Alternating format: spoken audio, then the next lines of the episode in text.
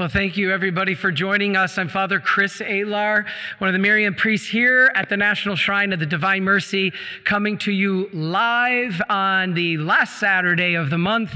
Uh, this is a beautiful day here in Stockbridge.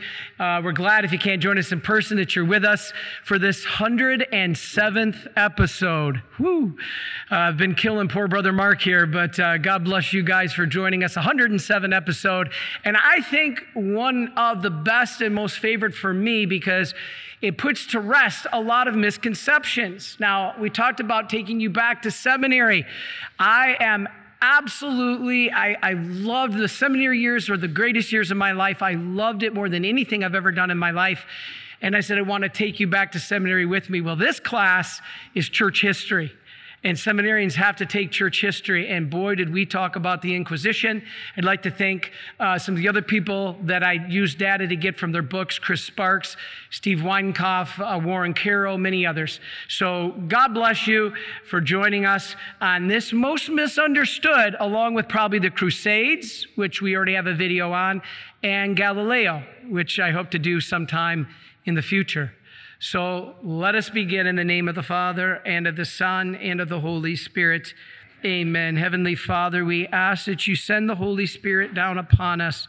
Forgive us our transgressions of the past. Give us the mercy to walk upright in the future. We ask that you wrap the, our lady, wrap her blessed mantle around us to guide us and protect us. And we ask all this through Christ our Lord. Amen. Name of the Father and the Son and of the Holy Spirit. Amen. Okay, so I wrote this talk. Um, I collected a bunch of data earlier last week. I got my notes, worked with our theologian, Chris Sparks. But I wrote this in the airport, on the plane, and in the car. So if I do not have uh, all everything perfect, uh, well, at least you know why.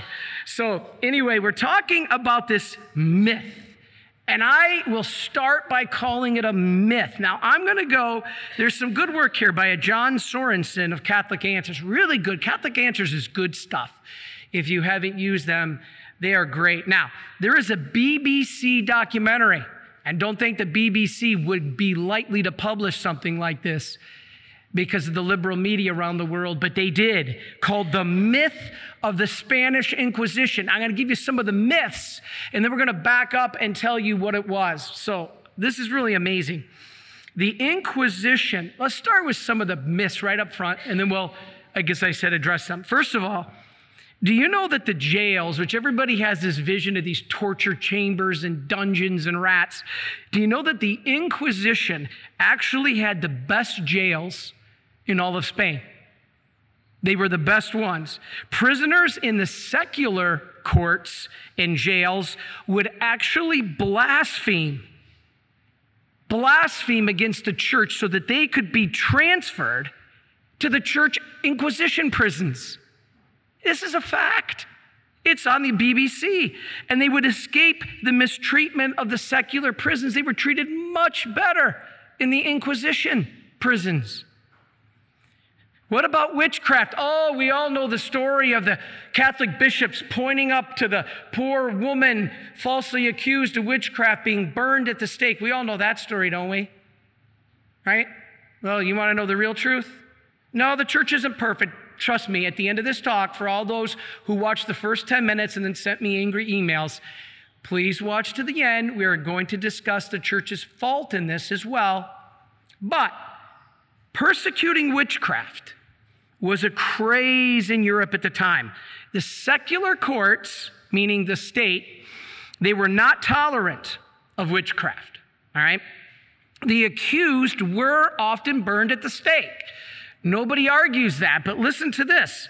The Inquisition, listen to this, on the other hand, declared witchcraft a delusion.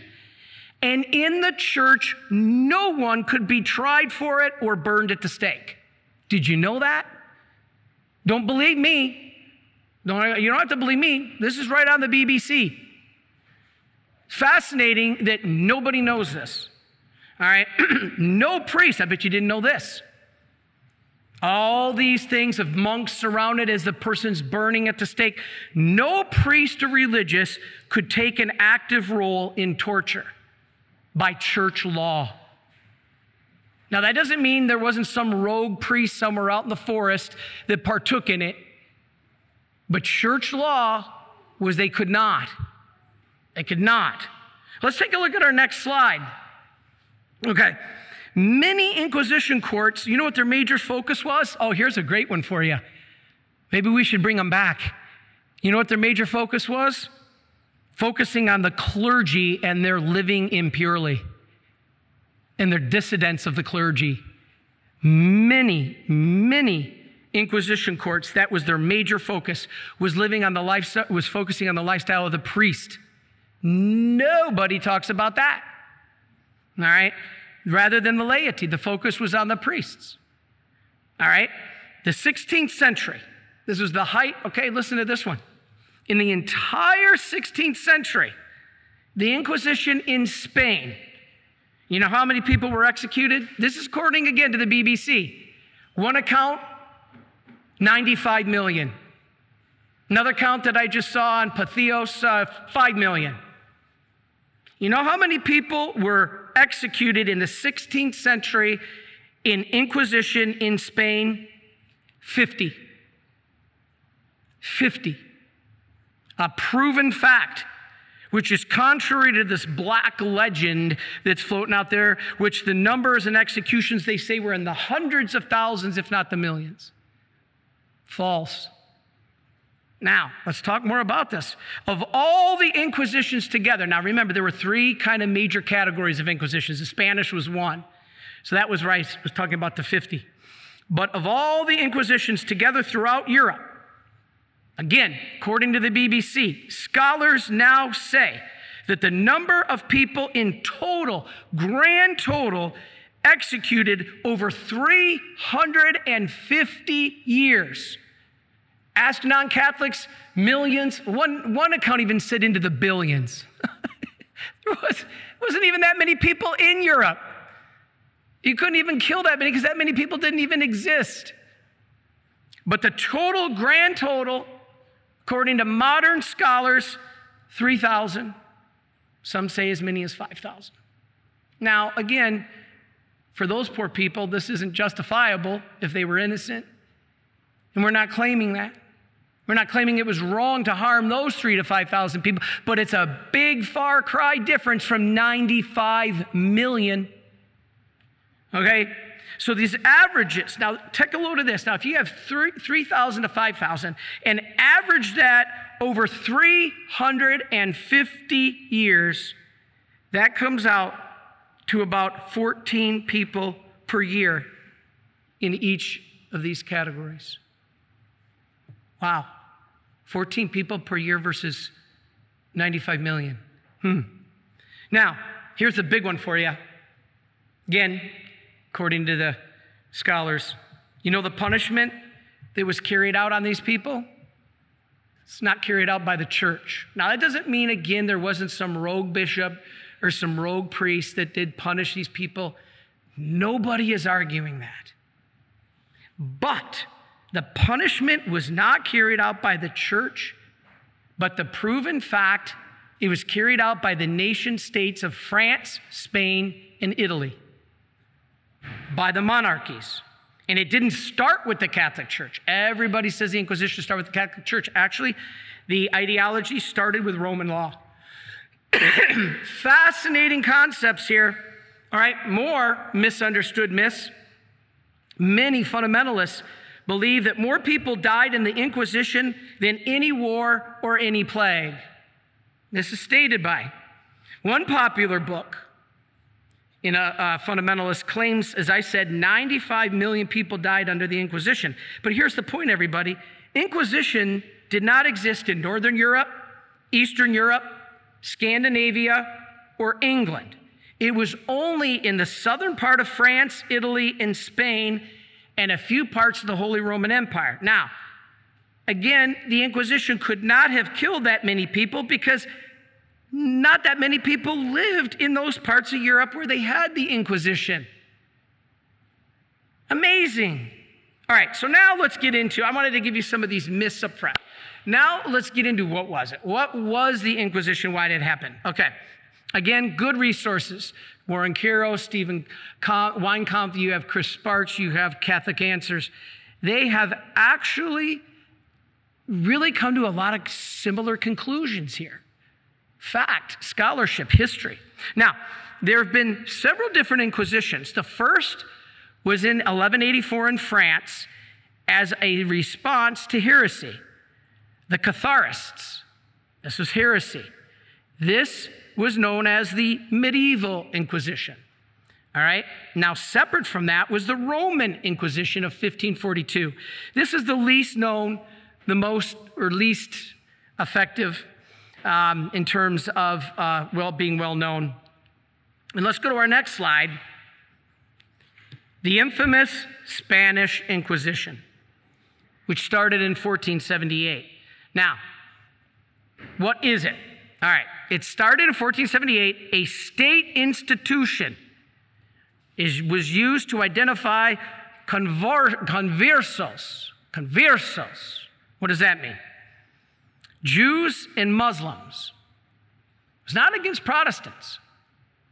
The target was Jews and Muslims who pretended to convert to Christianity for political or social advantage, but secretly continued to practice their former religions. So it really wasn't even against Protestants.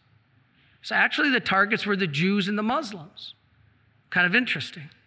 The various inquisitions, they stretch for centuries. Together, we kind of call it the Inquisition, meaning all of them. But the most famous, as I said, is the Spanish one. But here's the point more importantly, its job was also to clear the names of those falsely accused of heresy. So the Inquisition did just as much to free people accused by the state than it did to condemn people and send them to the state. We don't hear about this. Yeah, the church, yeah, we got sinners. You know, the church is human and divine. In her divine nature, she won't fail in her teaching, but in her human nature, she can fail. You know, here's interesting St. Paul and Christ himself warned us that there would be ravenous wolves among the church leaders. Again, thanks be to God that we got some groups of laity raising up now to be able to hold accountable. I just got a uh, text that there's a group now um, uh, in front of uh, the nuncio in Washington, D.C., really questioning why all the traditions with newest statements that are being made from church hierarchy about the traditions are for, for the dead. if we don't have tradition, we don't have a church.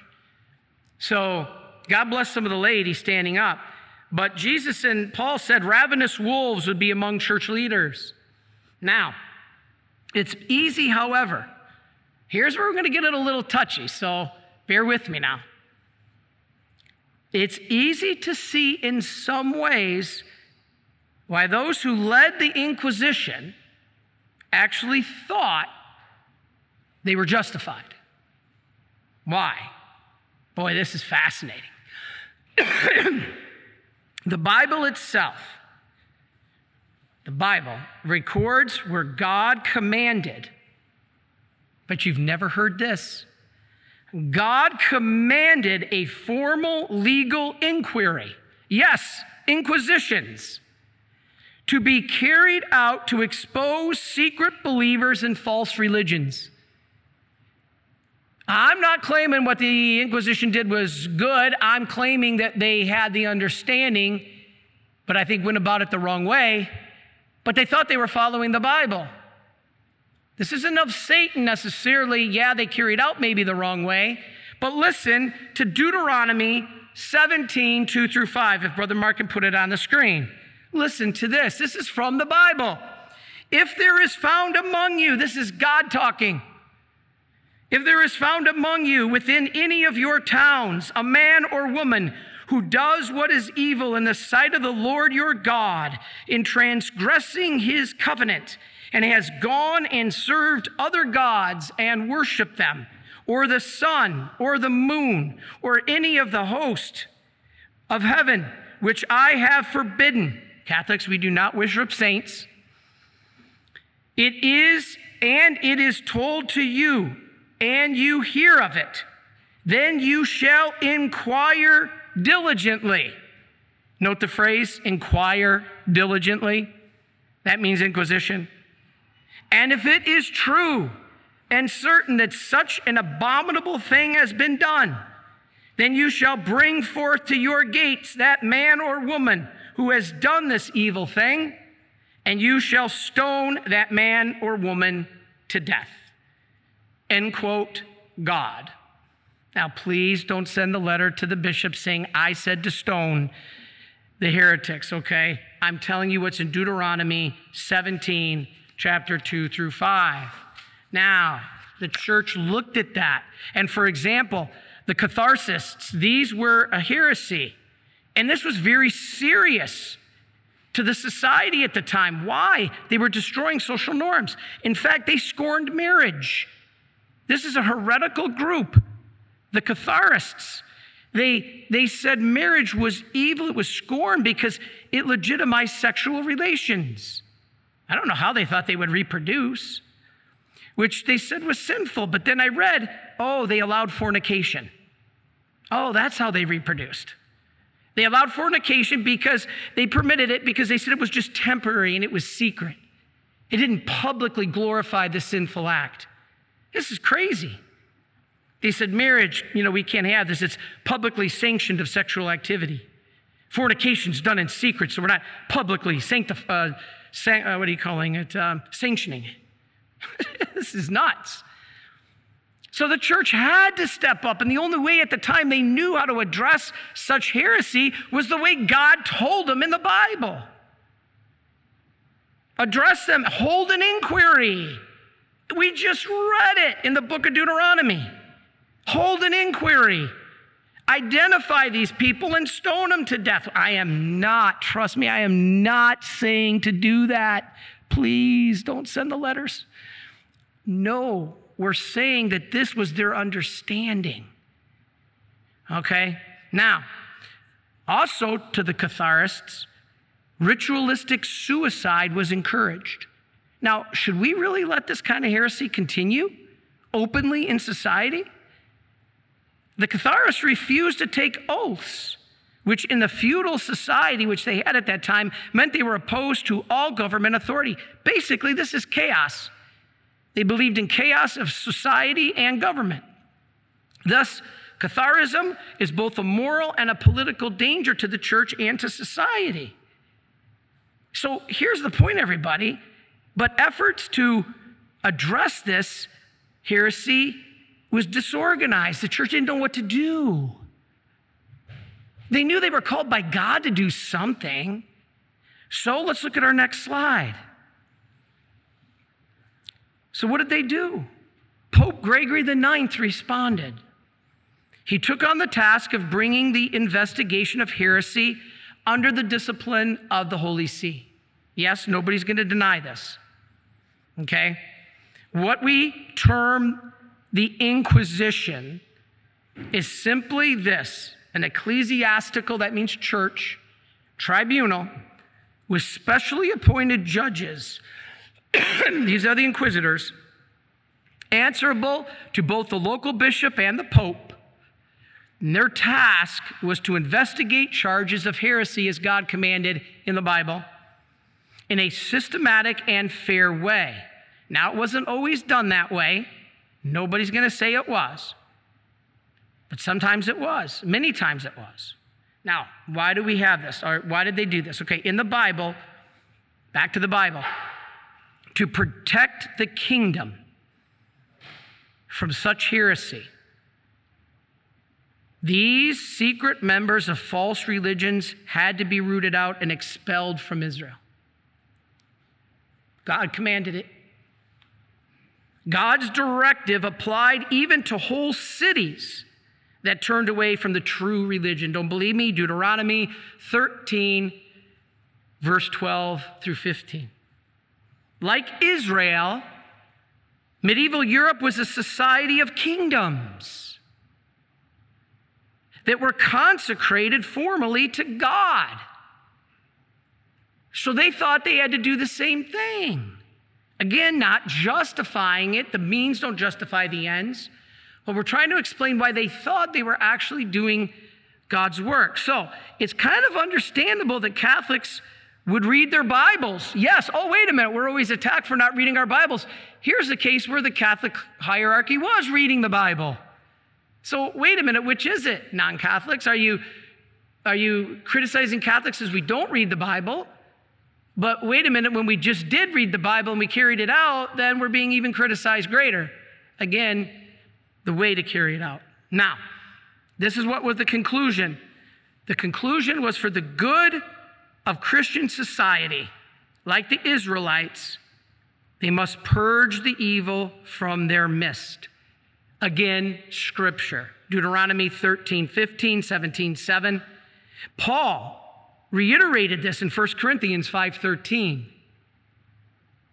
People always ask, why is the Bible? Do we just reject this part of the Bible? No, you have to understand the full context. All right, now, the Protestants also tried to root out and punish those they regarded as heretics. Did you know this? Now, I'm not trying to justify just the Catholic position, but I'm also trying to point out do you know that there was a Protestant Inquisition too? Nobody talks about this. There was. A Protestants also tried to root out and punish for the same reason. So they are just as justifiable in their understanding. Luther and Calvin both endorse the right of the state to protect the society by purging false religion. So, everybody, it's not just Catholic. Not just Catholic. In fact, Calvin not only banished from Geneva those who did not share his views, he permitted in some cases and ordered others execution for heresy. I bet you didn't know that. You got it. Calvin. Oh, Father Calvin didn't execute anybody. Okay. Jacques Gruet, who was tortured and beheaded in 1547. Michael Servetus, who was burned at the stake in 1553 by John Calvin. So, what I'm saying here is like everything else, it's not just a Catholic problem. All right? Now, what about in England and Ireland? In England and Ireland, Protestant reformers engaged in their own ruthless inquisition and executions. Not just Catholics. Thousands of English and Irish Catholics were put to death. Let me repeat that. Thousands of English and Irish Catholics were put to death. Many were hanged, drawn, and quartered for practicing the Catholic faith and refusing to become Protestant. Do you ever hear this? No. The fact that the Protestant reformers created inquisitions, they also did too to root out Catholics and others who did not fall in line with their doctrine, shows that they cannot accuse Catholics for their wrongdoings here. They did the same thing. So this is important. Now, there's a good article there in Catholic Answers again by Robert Lockwood, who I'd like to draw a little bit. I'm going to the theologians here. All right, what does he say? Now, the Inquisition, he says, is a distorted historical understanding, shared, of course, by non Catholics, but do you know it's shared by most all Catholics? Most all Catholics, when pewed, uh, that Pew surveys, all almost unanimously believe these myths that the church killed 95 million people, that the priests burned people at the stake. This is all false. But non Catholics and Catholics believe it. You know, the Spanish Inquisition of the 13th and 14th centuries is the story of the church basically as the enemy of freedom, the enemy of science, basically burning heretics in these ghastly torture chambers, um, worked these torture devices worked by cackling monks. False. This is critically important. All right, rather than argue the current issues, you've all had this. Like I was at an abortion clinic. We're standing there praying for the dignity of human life to be saved at the abortion clinic. This is a few years ago. and two guys are walking down the street, and I'm like, you know, pray for life. I have my sign, pray for life. And I say, oh, yeah, forget about abortion. What about the Crusades? And the other one says, yeah, forget about abortion. What about the Inquisition? What are we doing here? They, the, the, the, the part of this anti Catholic movement, and, and the Catholic Church is trying to teach current issues, we all face this. Oh, what about the Inquisition? All right. Many people know nothing, know nothing about what Inquisition courts were or what the purpose was. We're going to talk about that right now. From its inception, the church has had to confront those who persisted in representing beliefs as Christians when what they did or said contradicted the faith and the apostles. Boy, do we see that now today. Now, I'm not advocating what was done in the Inquisition, but I am advocating addressing heretics. Jesus told St. Faustina about heretics and schismatics. And this was way after the Inquisition ended. So Jesus tells us this. Now, early accounts contained in the Acts of the Apostles and St. Paul's letters describe the leadership of the infant church, the brand new church, responding to those falsely representing the faith. So when our Catholic politicians get up there and the nerve of one of our highest ranking Catholic politicians in the country to say, My Catholic faith tells me abortion is acceptable. And then this politician is granted Holy Communion we're missing the whole point. Yeah, the Inquisition went way too far on one side, but now we're way too far on the other side. What we got to do is bring it together and say, God commands us to correct the sinner, to address the heretic. Now, we don't necessarily torture them, of course not. Nobody's claiming that. Nobody is saying that. But to let them publicly get up there and say that my, my Catholic faith tells me and teaches that abortion is okay is insanity. That is a disgrace to the tradition of our faith. Man, sorry to get so worked up. Now, we must preserve, preserve the deposit of the faith that was sent down by the apostles. As Christianity became the faith of the Roman Empire and the Roman kingdoms, or the European kingdoms, the faith listen to this, was understood as fundamental, unifying all of culture and the community. Guess what, everybody? That's what we've lost today. You want to know why the world's in the state that it is today? Because we no longer follow the natural law. The church doesn't have to cram her doctrines down your throat, but natural law, at least natural law, has to live. Now, if you do then open your heart to Catholic doctrine, you even excel that to a greater level. The natural law is based on the natural life here on earth. You want to become supernatural, then follow Christian doctrine, Catholic doctrine. But it's all been shut down. Now, to step outside of our faith at that time was to be viewed as a violation of unity. Don't we hear all this now from our politicians? Unity. We need unity. Well, all right, let's look at unity. When you stepped outside of the Christian tradition, you destroyed unity because the basis was the natural law of Christian principles. Now, this was a fundamental denial of the meaning of humanity and the right ordering of the world. Does this sound like the church should never have done anything? The problem today is the church isn't doing anything. It's taken our laity to stand up and do something. Now, to act against heresy was not considered just enforcing Catholic doctrine, but it was necessary for survival to the people of the Middle Ages.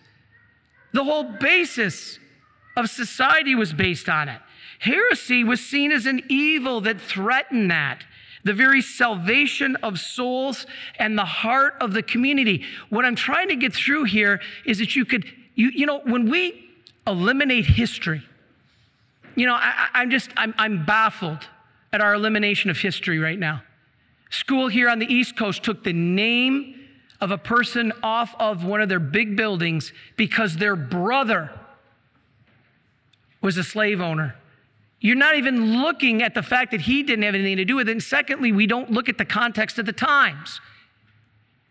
Our own Holy Father right now is in Canada, apologizing profusely for these residential schools. Okay, God bless.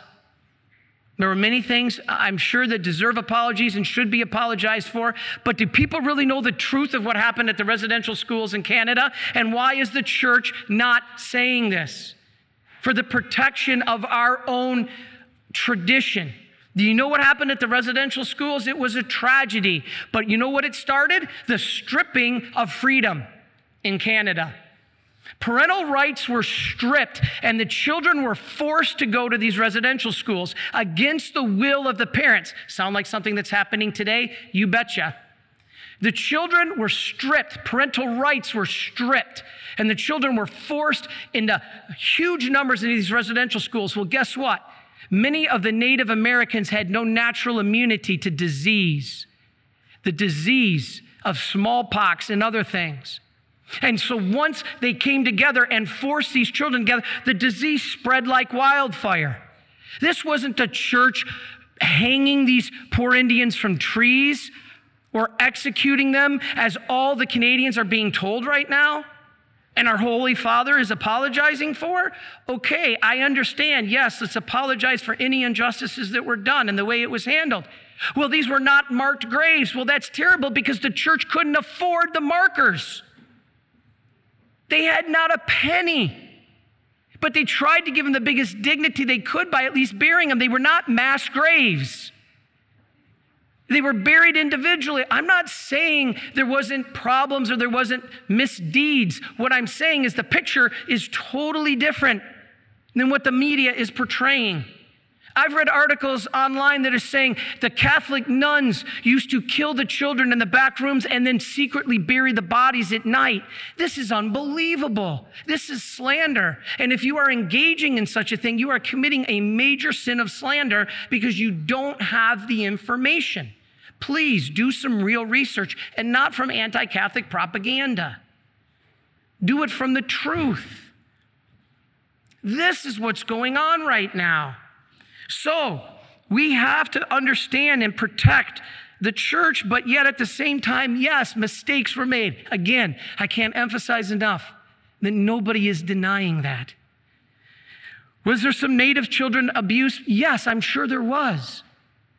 But the mass graves of hundreds of dead children were not being murdered, they, were, they died by disease because the government forced them into these residential schools against their will, against the parents' will, and the disease spread.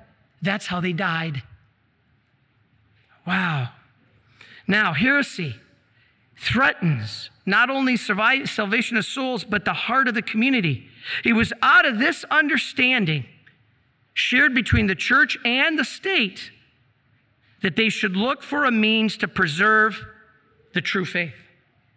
Now, the church, they tried to remain independent, all right, but was trumped by secular authorities of the state. Again, everybody, I know I'm going to get so many angry emails on this.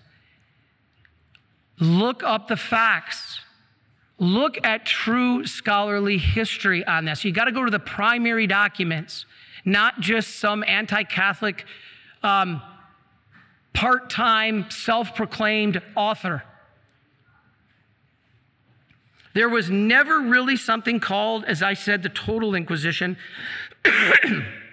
One unified the Inquisition, functioning throughout all of Europe down into the centuries, never really was one unified Inquisition. They were separate. By definition, they were local. They started with ecclesial investigations. Yes, they did. Nobody denies that. It is true that they started with investigation and trials conducted and overseen by the church. Okay, again, nobody denies this. These inquisitions, however, rarely were ongoing. Do you know that decades could go by? Nothing would happen. In England, in England, the Inquisition courts didn't even hold court. The German states, even rarer. Now, let's look at our next slide. Inquisitions typically involved a judicial process. You know what their aim was? To kill and torture. No. Confession and conversion. That was the aim. Local bishops working with local authorities under local circumstances, yeah, they conducted these courts. Their goal, believe it or not, was the person's salvation. The ends were good, the means were a little messed up. Their goal was to secure a person's repentance from being heretical or to doing things that were heretical. If a person persisted, they were talked to, they were counseled. If a person consistently persisted in serious heresy, then he was turned over to the secular authorities. The church did not torture and kill them. They were turned over to the state, who then sometimes did it. So the church isn't innocent here. The church turned them over, sometimes knowing that they would be tortured and killed. But the church didn't do it, but they could, you could say they were complicit in it. Okay? The church conducted the investigation and the trials, but punishment was left to the state, to the secular authorities. Most all torture in the Inquisition was carried out by France, Spain, and Italy. The nation states, not the church. In fact, it happened in Protestant states as well after the Reformation. In fact, in those places, the, the state did it all trial, investigation, punishment, it did it all. So let's watch a quick video. If you're here with us, please don't um, turn the sound on. You can watch this video later, but we're going to have Mark show. It's just a two minute video. Now, let me give a little warning. This video is about the torture types of torture that were used in the Inquisition to give you an idea. But I found a very gentle one. It's a cartoon. If you do have little children, maybe this is a time, a little bit of a parental caution that you may not want them to see this part. I don't want to give anybody nightmares. But this little short two minute video gives you an idea of some of the torture devices that were used.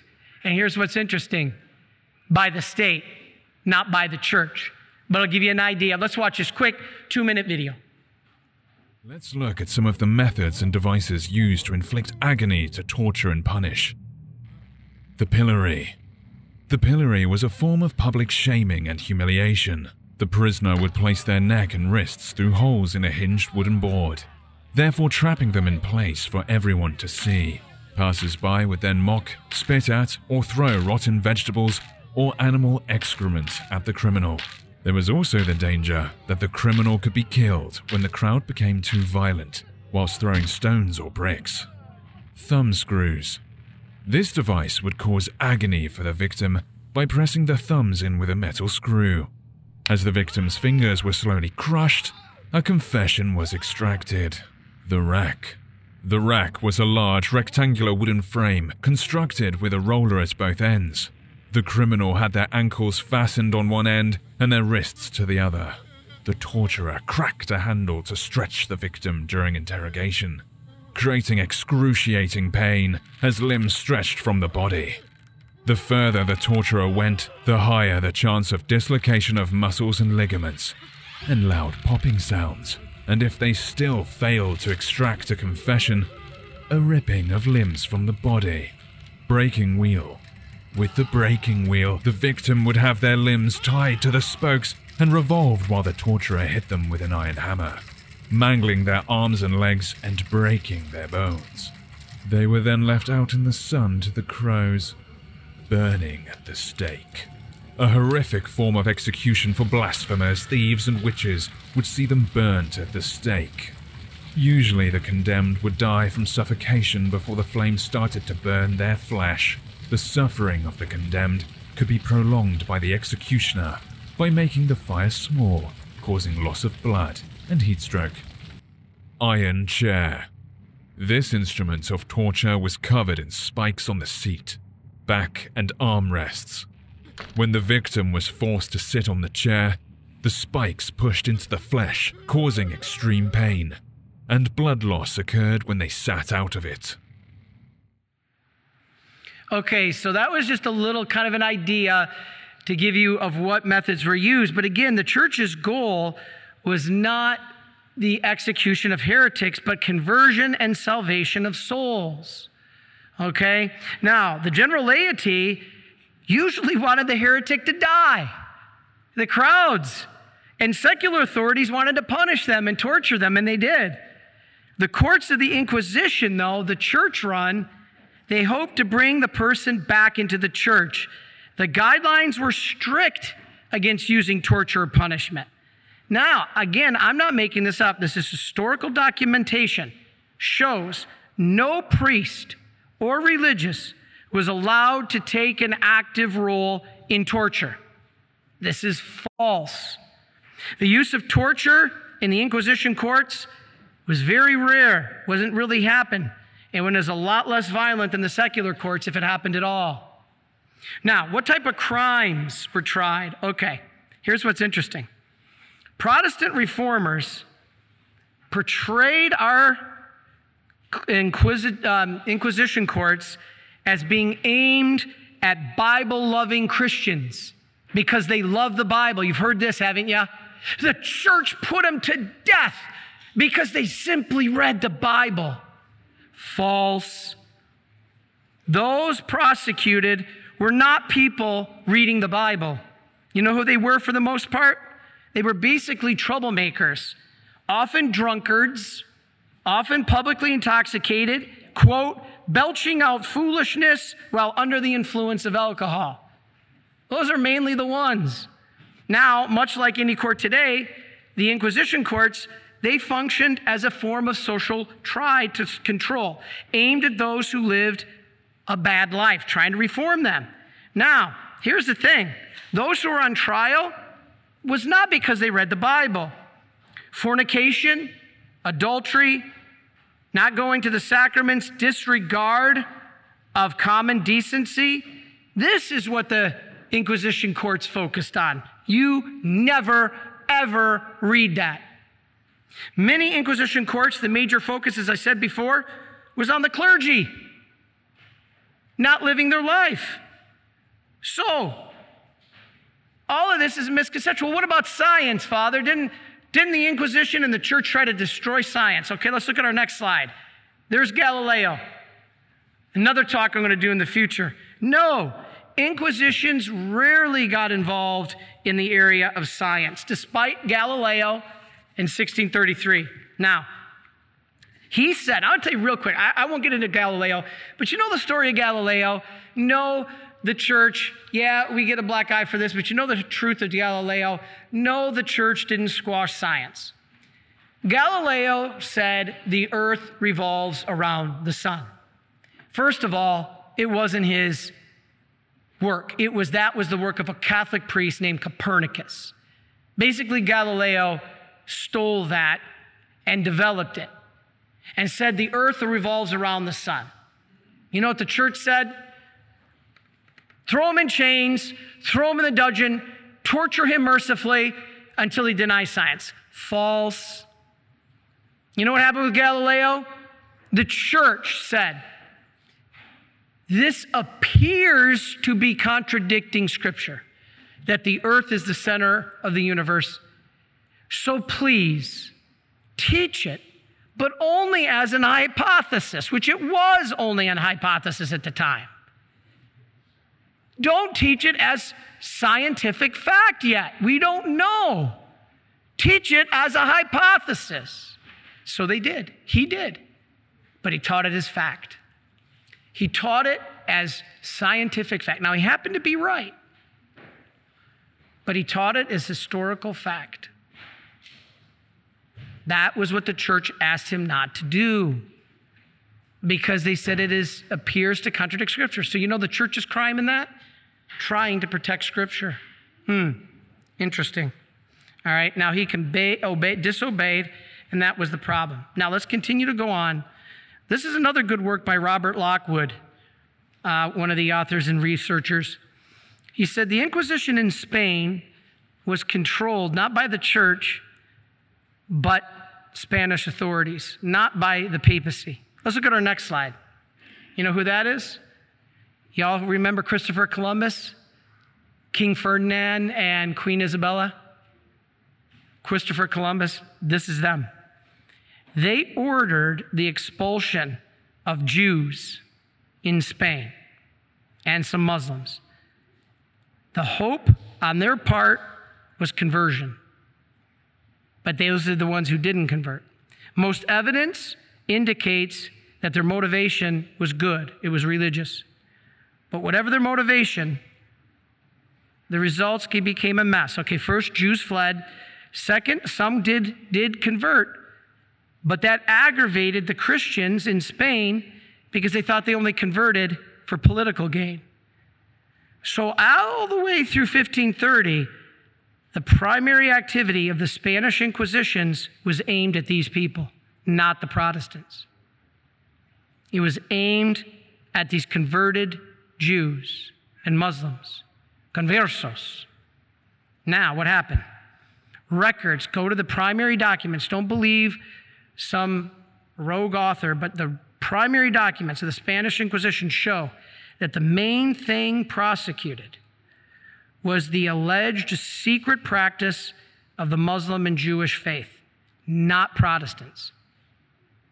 Now, the only heretics were really those who had made crude, usually drunk, as we said, anti religious statements. They were prosecuted for anti church or clerical behavior, an apostasy. But most were the Jews and the Muslims that converted and still practiced their faith. It wasn't even against the Protestants. Now, the image of this Spanish Inquisition torturing and killing hundreds of thousands of people, simple Bible believing Protestants, has no basis in historical fact, according to Robert Lockwood. Because you know why? You know why? There were no Protestants in Spain at the time. How could the Protestants, the whole country was Catholic, Muslim, and Jew? How could the Spanish Inquisition be burning Protestants at the stake when there were no Protestants in Spain at the time?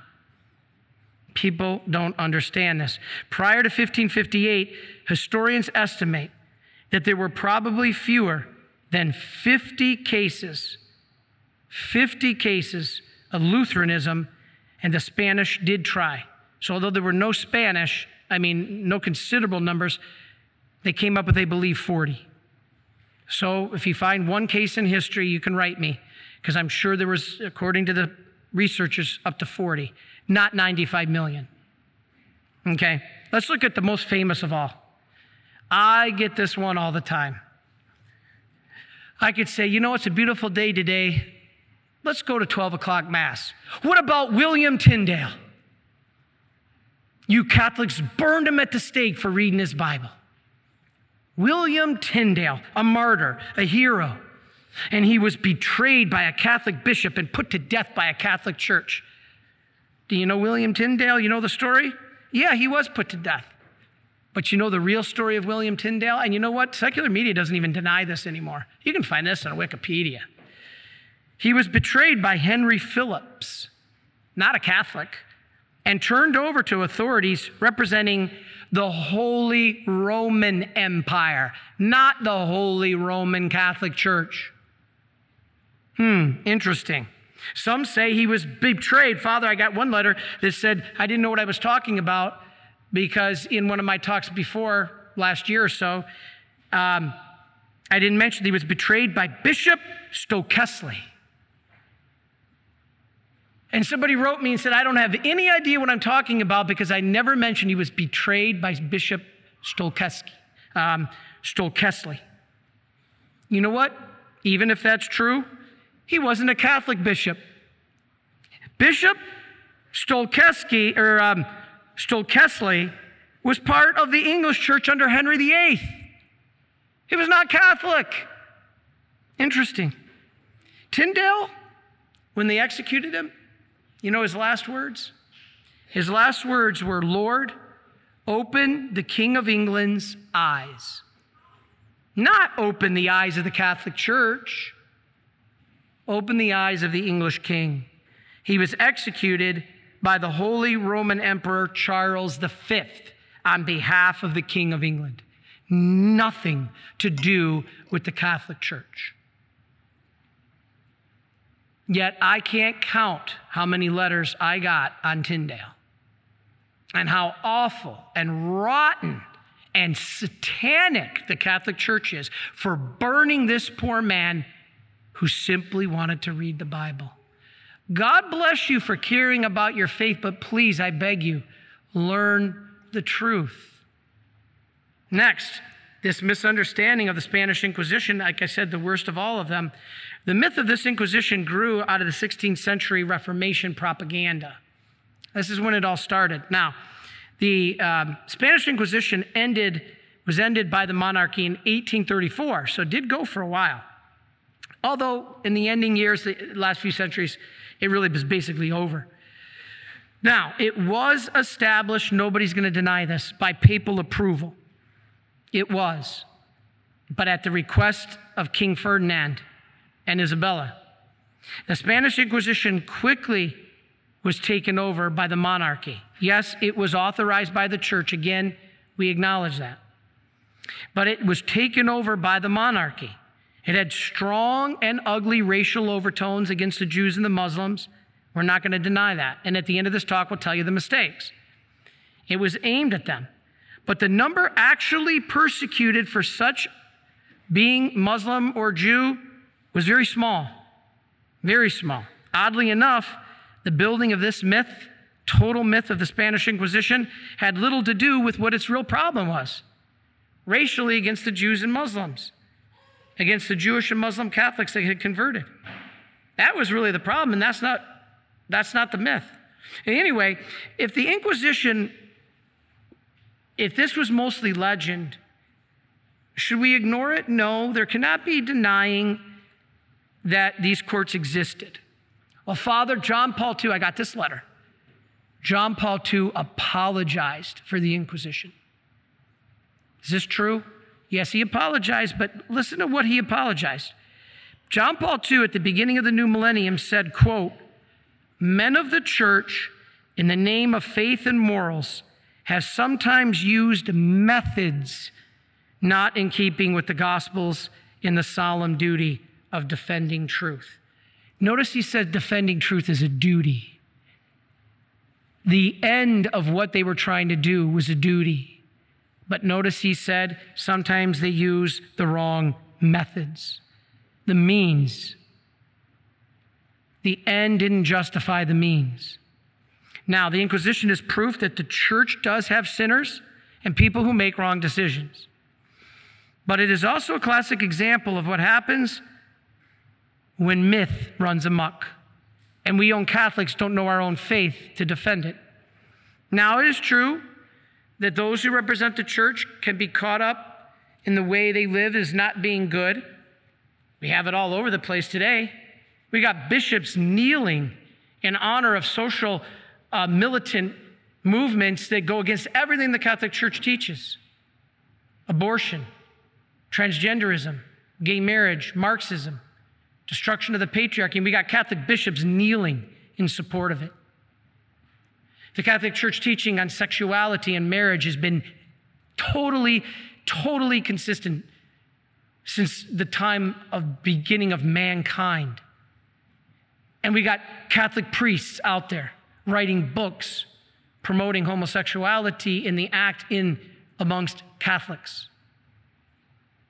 This is what the problem is. This is the problem. So to finish here, wrapping up. What about this idea of cackling monks? cackling monks as they were attached to torture devices, and the monks would be there cackling. Wow. These, you know, and you could just picture this myth of these cackling monks, as they say, wielding gruesome instruments of torture and heretics being burned by thousands at the stakes. Well, there were no cackling monks. Church did not allow priests or religious to participate in torture. Civil authorities conducted the torture, as I said, to elicit information. So when we look back at this, torturing was commonplace amongst all judicial systems in Europe at the time. And it did not start with the church, it started with Roman law. Now they gave an edict of grace, allowing people to, to, to revert, to confess, to be able to come back multiple times. without ever being punished. The trial was not considered a means to determine guilt or innocence. Rather, the trial was meant to solicit conversion. Can you really blame someone trying to save your soul? Yes, the method, I agree. I mean, if you want to save my soul, I hope you're not going to tie me to a wheel and spin me around and torture me. The means aren't right. But the trial was not to determine this guilt or innocent, but conversion. Torture was never conducted by clergy, as we said, but they paid, the church didn't, the state paid professionals. You ever see those guys with the executioner with the hood on and the axe? Those were paid executioners by the state. They were not monks. A lot of people say they were monks that wore those dark black head dresses, head coverings, so that they couldn't see that they were the monks. Man, how did this come? How did this happen? Such gross misteaching of history. Torture, as we said, you know, uh, the accused were given three opportunities to change their drunken ways and, and, and, and, and publicly slandering the truth of the faith. Kind of like Jesus in St. Faustina Diary 1486. He used to come to the, it says he comes to the soul three times and gives them three chances. You know, the Inquisition court came to you three times and gave you three chances. Way different than what we hear. We hear stories that people were busted in their homes, never given a warning, ripped from their table, innocently reading the Bible, and thrown in the fire to be burned. False, false, false. Wow.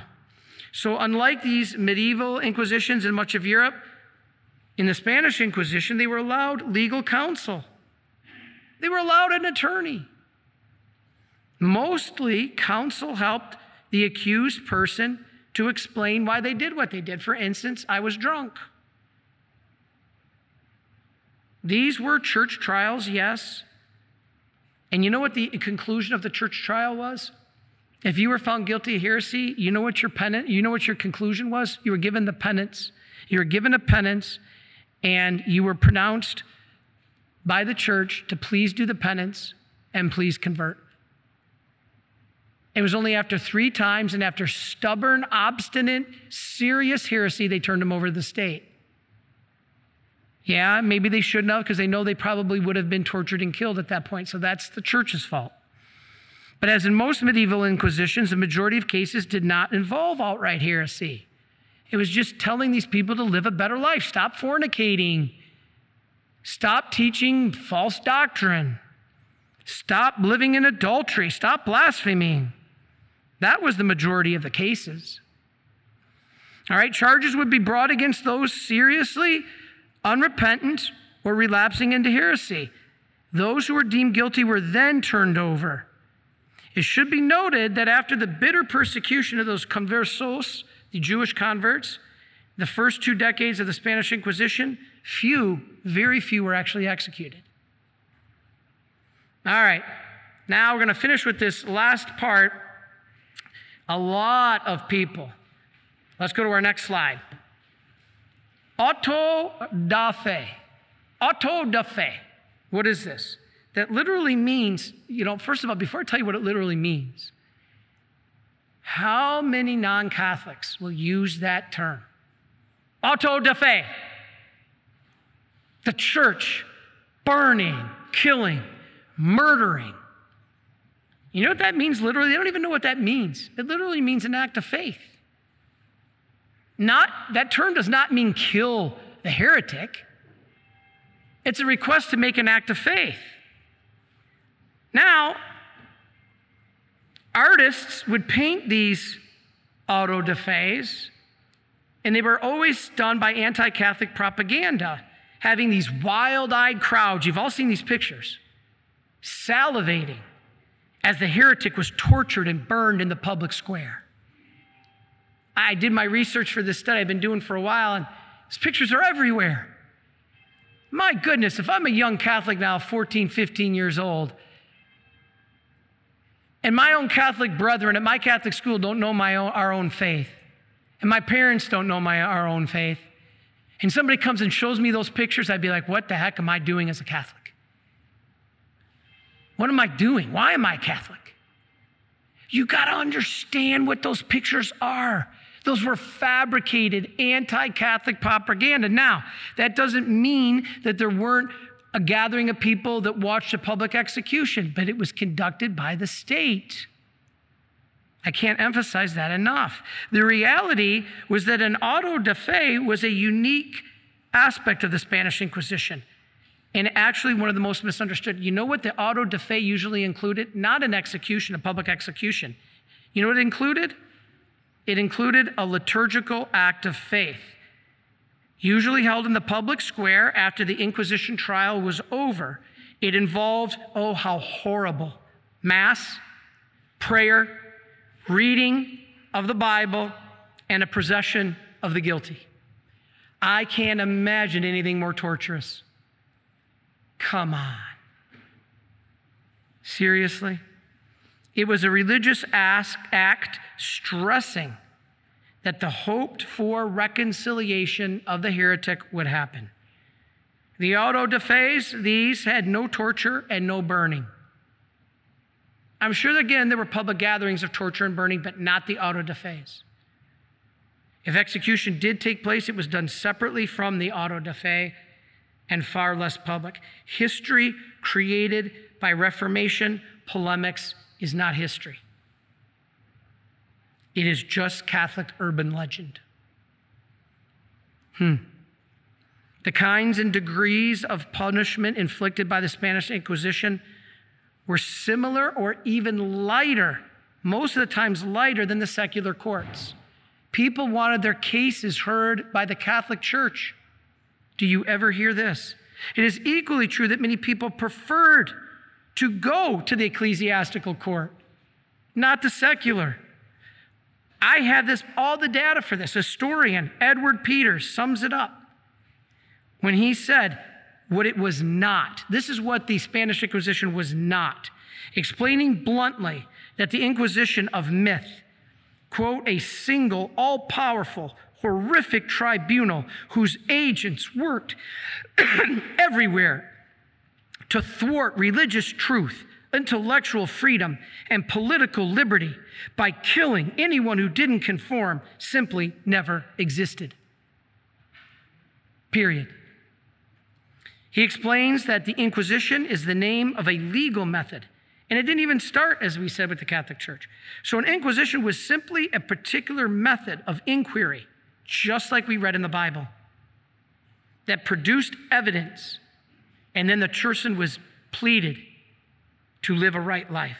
The Spanish Inquisition came after centuries of war between the Spaniards and the Muslims who occupied Spain. Last page, Last couple paragraphs. The popes, yeah, they did authorize the Inquisition in Spain at the request of King Ferdinand and Isabella, as we said. We're not denying that. Okay? But they tried to rein it in. The problem was the monarchy ran with it. So you could say we created the monster, but the state really made it a monster. Far from being a tyrannical imposition by the church upon the state, it came about at the request of King Ferdinand and Isabella, not the Catholic Church. And the people as a whole, they supported it. Another scholar and theologian, Henry Kamen, a noted historian of the Inquisition, says all of Spain had only about 50 inquisitors.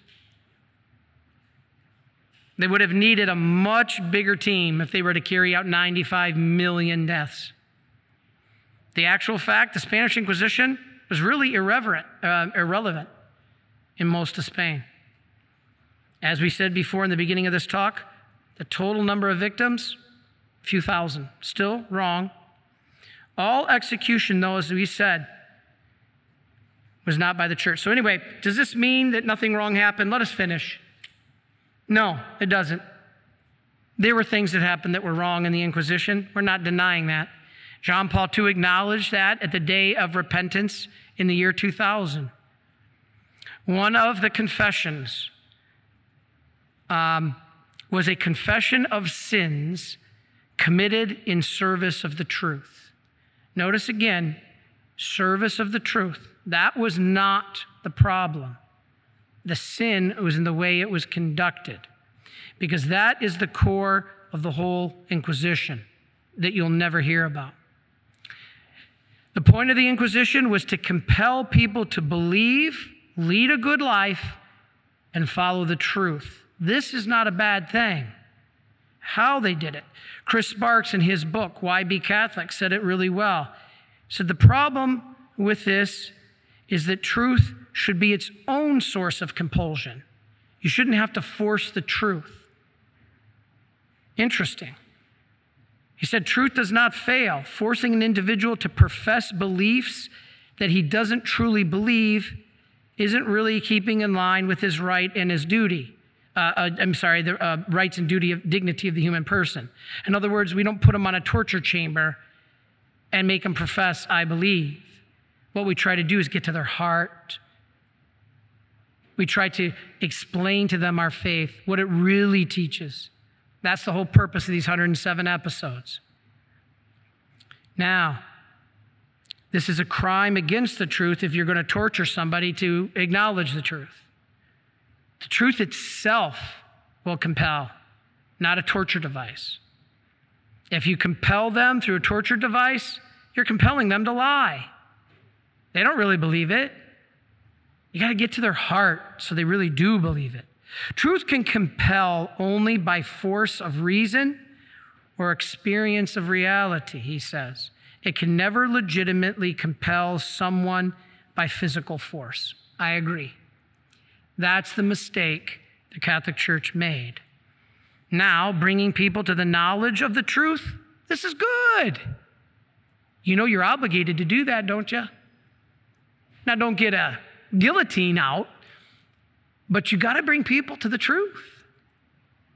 I just saw another one of those on our comments with the Father Kaz and myself. And Father Kaz, thank you for bringing us love. And Father Chris, thank you for bringing us the truth.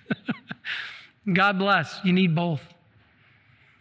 Violating, though, their conscience and integrity of their mind in order to force them to accept it? Nah, that's not the right way to do it. All right? Wrong was done in the service of the good.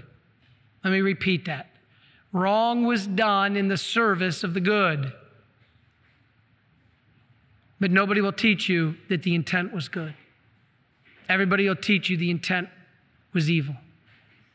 The church was not simply out for power or gain or to crush opposition. She was pursuing the salvation of souls as best she knew at the time. Now we know better. Now we know better. You can't, all right, let, me give this one example. If somebody has a knee replacement from 1980 and it doesn't have the most up to date titanium, perfectly executed modes of science, are we going to go back and blame that doctor in 1980? Are we going to say that that doctor in 1980 did a really horrible, horrendous, rotten job? For what he knew at the time and what he believed at the time, that's what he did. You can't hold somebody accountable in 1492 for what we understand and now know in 2022. That's the problem with wiping out history in our schools. That's the problem with the woke movement. Crush the founding fathers, destroy them. Did anybody ever stop and take a look at the context of the times? You can't study history without the context of the times. And that's exactly the same with the Bible. You don't read the Bible by isolating a single scripture passage, you got to read it in the context of the whole. So, to finish, we now know better. The principle upon which the Inquisition was built is defensible. Indeed, Catholics everywhere have a duty to defend the truth. The church was given by Christ Himself the mission of safeguarding the deposit of the faith from distortion and corruption. Don't believe me? Father, there's no way we should defend the truth. Well, Matthew 28 16 through 20, Mark 16, 14 through 20, John 21, 15 through 19, 1 Thessalonians 2, chapter verse 13, Jude 3, Catechisms 84 through 90, 71, 72 through 175, 813 through 816. I can go on and on. We are commanded by God to bring souls to Him, to defend the truth. But we must distinguish between this principle and the means by which faith should be defended. Shouldn't be defended with a torture chamber. The church herself is seen and says in the Catechism, it doesn't defend these regrettable practices of the Middle Ages. Just like in Canada, we shouldn't defend the horrible tragedy of those children dying. But what we got to do is understand the reason. There is some truth about abuses that Catholics we must admit. Unrepentant men found guilty of heresy were allowed to be handed over the state for punishment. You could say the church was complicit.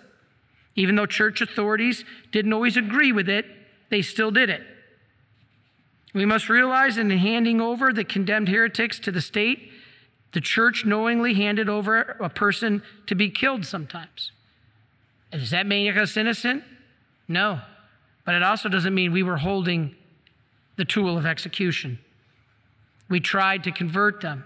Only those who stubbornly and obstinately would not change their lives. Most of all, not even theology. It was mostly drunkenness and, and doing things that the society saw as being very harmful.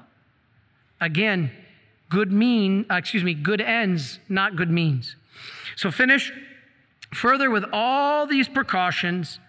There were inquisitors who did not follow the laws of the church and handled it the wrong way. The church, following the customs of the day, did allow sometimes torture as part of the process. Didn't do it, but sometimes allowed it. The approval of torture went all the way up. Pope Innocent the fourth. Again, we're not denying that. His papal bull in 1252 allowed it. Again, didn't do it. Still wrong. However, the use of torture during the inquiry, again, was not the invention of the church. Roman law begun to take over Europe.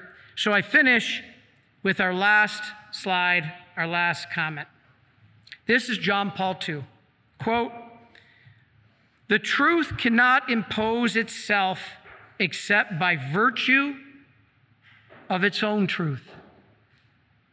And it wins over the mind with both gentleness and power. End quote.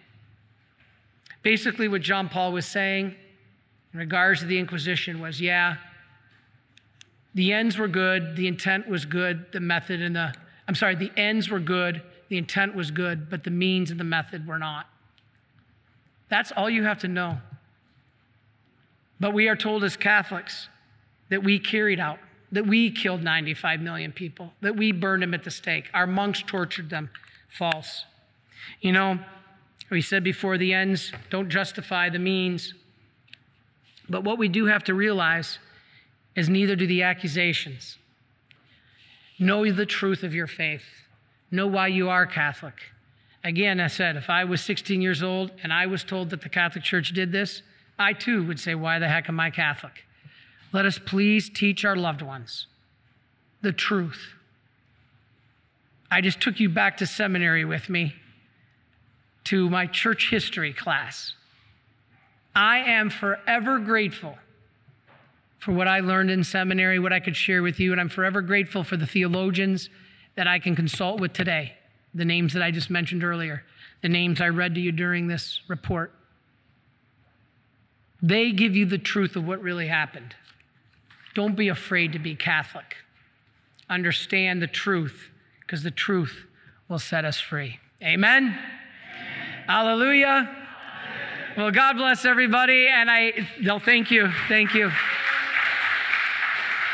I wanted to finish with that is why the beauty of our Catholic faith is unity, because the church back then, even then, saw that this was a harm to unity if people were crazy, living wild lives. We want to bring them back into the fold.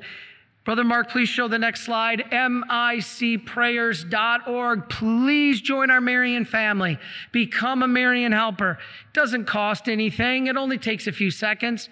Visit micprayers.org and become a Marian family member of ours. I don't care, I've said this before, if you ever donate a penny. And I always say yes if you can. God bless you because we still need to keep these lights on and this video coming to you. But if you can't, God bless you. That's not the point. The point is you can receive the graces as if you were a Marian priest or brother from all our masses, rosaries, prayers, penances, just like you were a Marian priest or brother. It's incredible. And I want to, two few last announcements. Please join us. I know this tape will remain up there for maybe, hopefully, a couple years. But coming up this August 27th, uh, 2022, we invite all of you, if you're watching this, you know somebody in the upstate New York area, please spread the word. We're going to be doing our only Marian Divine Mercy Conference from the past several years. These conferences in Buffalo were done way before I became a Marian. It's been a tradition, and then we stopped it. Now we're bringing it back. We'll be at Our Lady of Victories in Lackawanna, New York. And Holy Face Ministry is going to be helping us. God bless them. But we got some great speakers Stephen Ray, Teresa Tomeo, Kelly Wahlquist. Please join us. It'll be a great afternoon. I'd love to meet you, sign your books. And speaking of books, the last two slides, if you haven't gotten the books, um, Understanding Divine Mercy, this is a book, it's an easy read. It, it, you can do it in a weekend. You can visit shopmercy.org or call us at 800 462 7426. Or the last slide. God bless all of you who may have struggled through a suicide of a loved one, family, or friend. Um, please visit suicideandhope.com. There you can enter the names of your loved ones for us to pray for and offer masses for.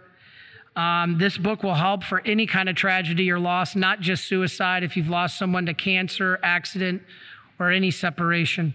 Again, you can visit suicideandhope.com or also shopmercy.org. And um, if you'd like to go to the Buffalo Conference, Peter is actually in today. If you're watching this live, you can call him at 413 298 1303. Well, I'm sweating to death, but God bless you because our faith is beautiful.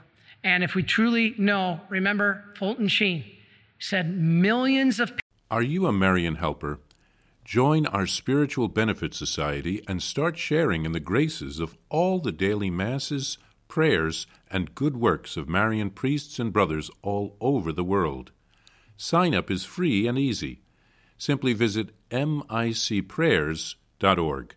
That's micprayers.org. Thank you, and God bless you. Please follow or subscribe to this podcast to receive the latest episodes and updates. If you have been blessed by this podcast, I invite you to leave a review. Reviews greatly improve our podcast ranking and will help spread this podcast to other people throughout the world. Are you enjoying this podcast? I invite you to listen to more shows brought to you by the Marian Fathers of the Immaculate Conception. Join us daily for enriching spiritual content, which will help you on your journey with Jesus Christ. Simply visit DivineMercyPlus.org for a complete list of our shows. That's DivineMercyPlus.org. Are you a Marian helper? Join our Spiritual Benefit Society and start sharing in the graces of all the daily masses, prayers, and good works of Marian priests and brothers all over the world. Sign up is free and easy. Simply visit micprayers.org. That's micprayers.org. Thank you, and God bless you.